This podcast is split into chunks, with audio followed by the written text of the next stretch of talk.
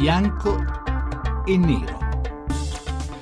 Le 18 e 12 minuti, benvenuti al bianco e nero 800 555 941 per le vostre opinioni in diretta. Il meccanismo della trasmissione dovrebbe essere già chiaro a chi lo ha seguito ieri al suo esordio. Un tema, un tema importante, un tema centrale per le nostre vite, per la politica, per la società e due opinioni a, confo- a confronto e se del caso anche a scontro. Comunque due opinioni con due punti di vista diversi su quel tema che ci aiutino a capirne la profondità, le diversità e i molti aspetti che quel tema mette in gioco. Oggi parliamo di fecondazione eterologa. Molti di voi che ci ascoltate ne avranno già sentito parlare, molti magari avranno vissuto anche storie personali legate a questo tema. Noi ne parleremo con due ospiti. Filomena Gallo, segretario generale dell'associazione Luca Coscioni, buonasera. Buonasera. E con l'onorevole Eugenia Noccella, nuovo centrodestra, vicepresidente della Commissione Affari Sociali della Camera. Buonasera anche a lei, onorevole. Salve a tutti quanti. Prima di cominciare, per capire meglio di cosa parliamo, come sempre la scheda di Daniela Mecenate.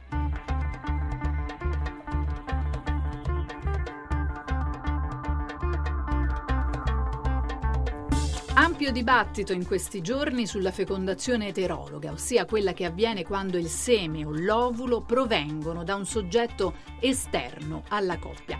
Una legge del 2004, la legge numero 40, la vietava in Italia, spingendo spesso le coppie che volevano affidarsi a questo tipo di pratica a rivolgersi a strutture all'estero, dando il via ad un vero e proprio turismo procreativo verso i vicini paesi europei. Ma nell'aprile di quest'anno la Corte Costituzionale ha riaperto le porte alla fecondazione eterologa in Italia. Con una sentenza la Corte ha dichiarato illegittimo il divieto, lo ha definito discriminatorio nei confronti delle coppie sterili.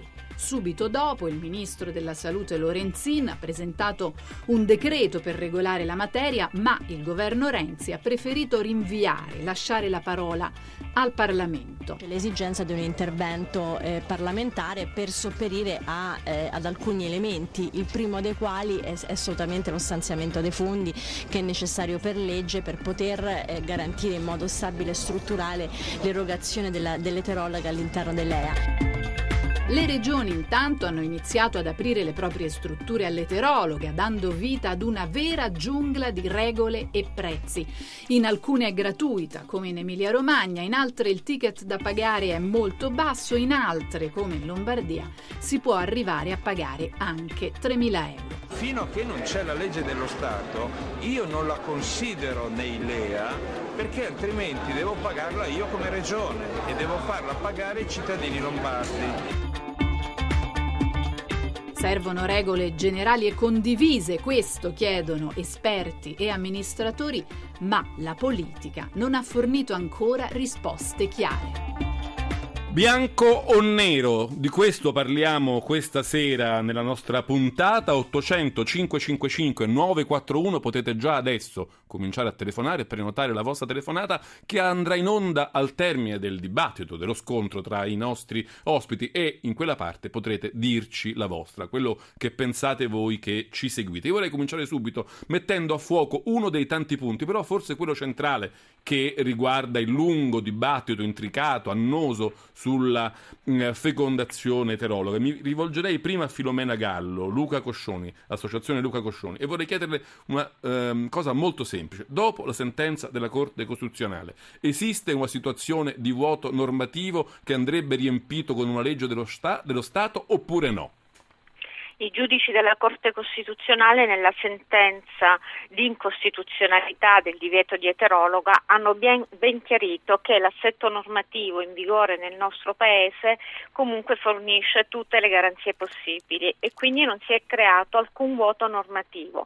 Ma nella stessa sentenza i giudici hanno precisato che il Ministro della Salute nell'aggiornare le linee guida che sono un atto integrativo della legge 40 e vanno aggiornate almeno, ogni tre anni dovrà indicare il numero di donazioni per ogni donatore, seguendo l'esempio delle normative vigenti in Francia e in Inghilterra. A questo si aggiunge che comunque l'infertilità e la sterilità nel nostro paese non, non hanno il carattere di patologia e non, non rientrano nei livelli essenziali di assistenza, fermi come aggiornamenti anche questi al 2001. Quindi il problema per i costi investe tutte le tecniche di fecondazione medicalmente assistita che oggi, fino ad oggi, sono state applicate grazie ai fondi della legge 40 e grazie alle risorse delle regioni l'avvento del ripristino di una nuova tecnica che fino a pochi mesi fa era vietata naturalmente graverà sulle spese,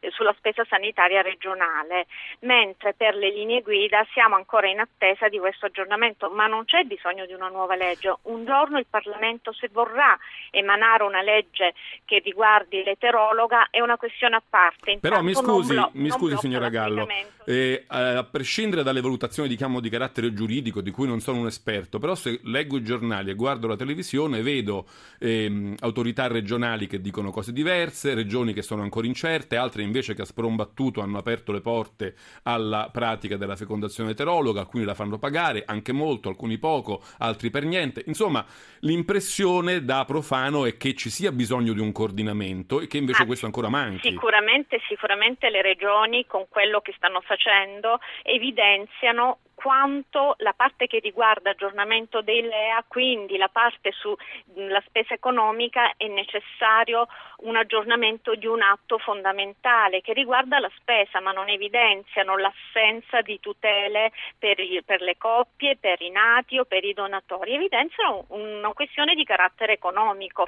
D'altronde in Italia assistiamo a un federalismo sanitario per quello che riguarda tutta l'assistenza sanitaria. In questo momento il focus è centrato sulla fecondazione assistita.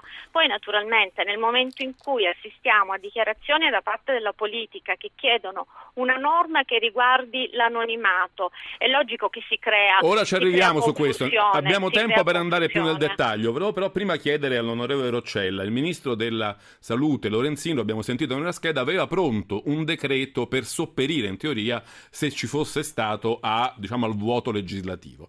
Eh, il governo Renzi ha preferito non andare avanti. Io le faccio due domande in una in realtà. Sarebbe stato utile fare quel decreto e perché il governo ha deciso di rinviare?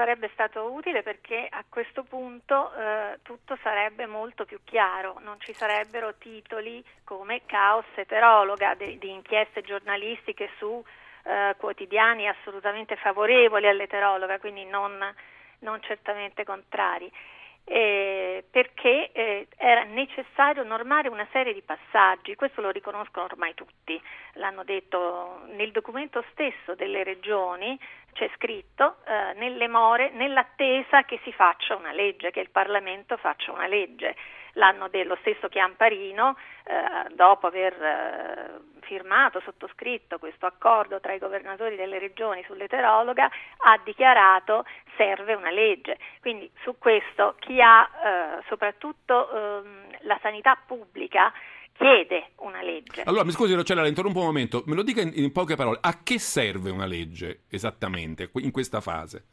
Serve a garantire la sicurezza delle coppie e dei nati perché per esempio la tracciabilità, la cosiddetta tracciabilità, eh, cioè la possibilità di eh, seguire sempre il percorso dalla donazione fino al nato, che è un elemento di garanzia per la salute dei nati soprattutto, eh, non c'è e non ci può essere se non si fa una norma, se non si fa un registro centrale delle, dei nati e delle donazioni, per esempio, cosa per cui serve una norma. E, e, molte altre, io non voglio entrare troppo nel dettaglio tecnico perché eh, poi gli ascoltatori hanno... Il governo ha fatto bene a, a diciamo, lanciare la palla in Parlamento e aspettare che si facesse un dibattito parlamentare per arrivare alla legge. Lei è, stata, lei è in maggioranza, quindi su questo ci può dire se, se Renzi ha fatto bene o male. No, secondo me non ha fatto bene. Eh, secondo me il, il, decreto, tra l'altro la Gallo ha parlato dell'anonimato, ma invece nel decreto non c'era.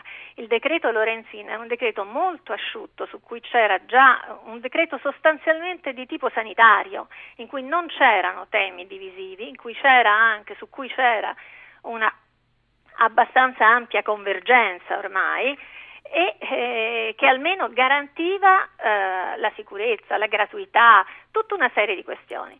Non si è voluto fare questo, adesso il risultato è quello che si vede, cioè eh, in realtà che, il risultato della, del cosiddetto accordo fra regioni, che non è un accordo Stato-Regioni, è un atto di indirizzo con una validità, con un valore normativo mh, bassissimo, perché è solo un accordo fra i presidenti delle regioni, eh, serve sostanzialmente a dare una sorta di copertura politica ai privati, ma io sono eh, convintissima che nessun centro pubblico, anche tutte le cose che vengono dette ora, le promesse che vengono fatte, si farà gratis, si farà 500 euro, 1200 eh, e così via, eh, sarà, saranno tutte disattese, cioè in realtà i centri pubblici avranno un'enorme difficoltà a partire, tanto più a partire gratuitamente. Io penso che la Lombardia sia stata da una parte saggia e dall'altra soprattutto onesta, ha detto la verità. Bene, eh, General Roccella, torno subito da Filomena Gallo, prima però voglio ricordare 800 555 941, questo è il numero verde, a cui potete già adesso chiamare e alla fine della puntata eh, le telefonate che andranno in onda saranno quelle che ci diranno che cosa pensano della vicenda eterologa, se è giusto o no andare avanti subito, anche in mancanza di una legge, se le regioni fanno bene ad organizzarsi senza che lo Stato abbia già preso una posizione, o se invece per il giusto ordinamento, per il, diciamo, l'ordinata somministrazione di questa procedura sarebbe meglio aspettare una legge dello Stato. Torno da Filomena Gallo, a cui vorrei chiedere di rispondere un po' alle osservazioni eh, dell'onorevole Roccella. In particolare c'è un tema che viene molto spesso a galla e su cui vorrei conoscere meglio la sua opinione, questa questione del registro centrale dei donatori, perché senza questo registro obiettivamente sembra che potrebbero venire fuori qualche problema anche grave, magari che so, ho letto che potrebbe esserci anche il rischio di donazioni tra, tra congiunti, tra consanguini, sanguinei e se uno non lo sa il rischio è forte. Ma ehm, il registro dei donatori, noi dobbiamo precisare una cosa, eh, bisogna fare chiarezza, io sono legale e molti dei procedimenti che sono arrivati in tribunale sulla legge 40 eh, sono stati seguiti da me dal collegio giuridico che con me collabora. E in questi anni noi abbiamo visto il recepimento delle normative che riguardano proprio la tracciabilità. Nel nostro ordinamento c'è l'obbligo di mantenere i dati per la tracciabilità già nell'omologa e cadendo il divieto immediatamente applicabili per l'eterologa, c'è un, c'è un, obbligo di mantenere i dati delle cellule dei donatori sia omologa che eterologa per almeno 30 anni e questo è un obbligo in capo a tutti i centri di fecondazione medicalmente assistita. Il decreto legge di cui parla l'onorevole Roccella, tra l'altro prevedeva un registro dei nati. Questo registro dei nati non è possibile nel nostro ordinamento applicarlo, ma lei lo, lo vorrebbe un bimbo iscritto in un registro speciale, il garante della privacy già nel 2005 ha chiarito che il registro dei nati in generale per le tecniche di fecondazione medicalmente assistita non può essere realizzato e questo è un punto. La tracciabilità è già in vigore, le linee guida possono perfezionare comunque un atto che riguarda requisiti tecnico, scientifico e sanitario delle strutture. Tra l'altro il decreto legge di cui stiamo parlando, eh, dice l'onorevole Roccella che avrebbe garantito anche eh, la possibilità di accedere a delle tecniche in modo gratuito, ma questo decreto legge non avrebbe mai potuto avere il potere di aggiornare i livelli essenziali di assistenza per due singole patologie, l'infertilità e la sterilità. Quindi era comunque un rimando per ciò che riguarda la spesa sanitaria e l'inserimento nei LEA al 31 dicembre, data in cui il Ministro ha annunciato come scadenza saranno aggiornati i LEA. Bene, torno un momento da Eugenio Roccella, anche se siamo ormai a ridosso del GR di Onda Verde, perché poi vorrò chiederle, ma in maniera un po' più attenta, fare magari un passo indietro e capire da Eugenio Roccella se, secondo lei, la sentenza della Corte Costituzionale ovviamente va rispettata, ma eh, se lei l'ha approvata o meno, se le è sembrata una, una sentenza eh, condivisibile. È vero o no che quella legge 40 discriminava le coppie, eh, le coppie sterili, secondo lei, Roccella?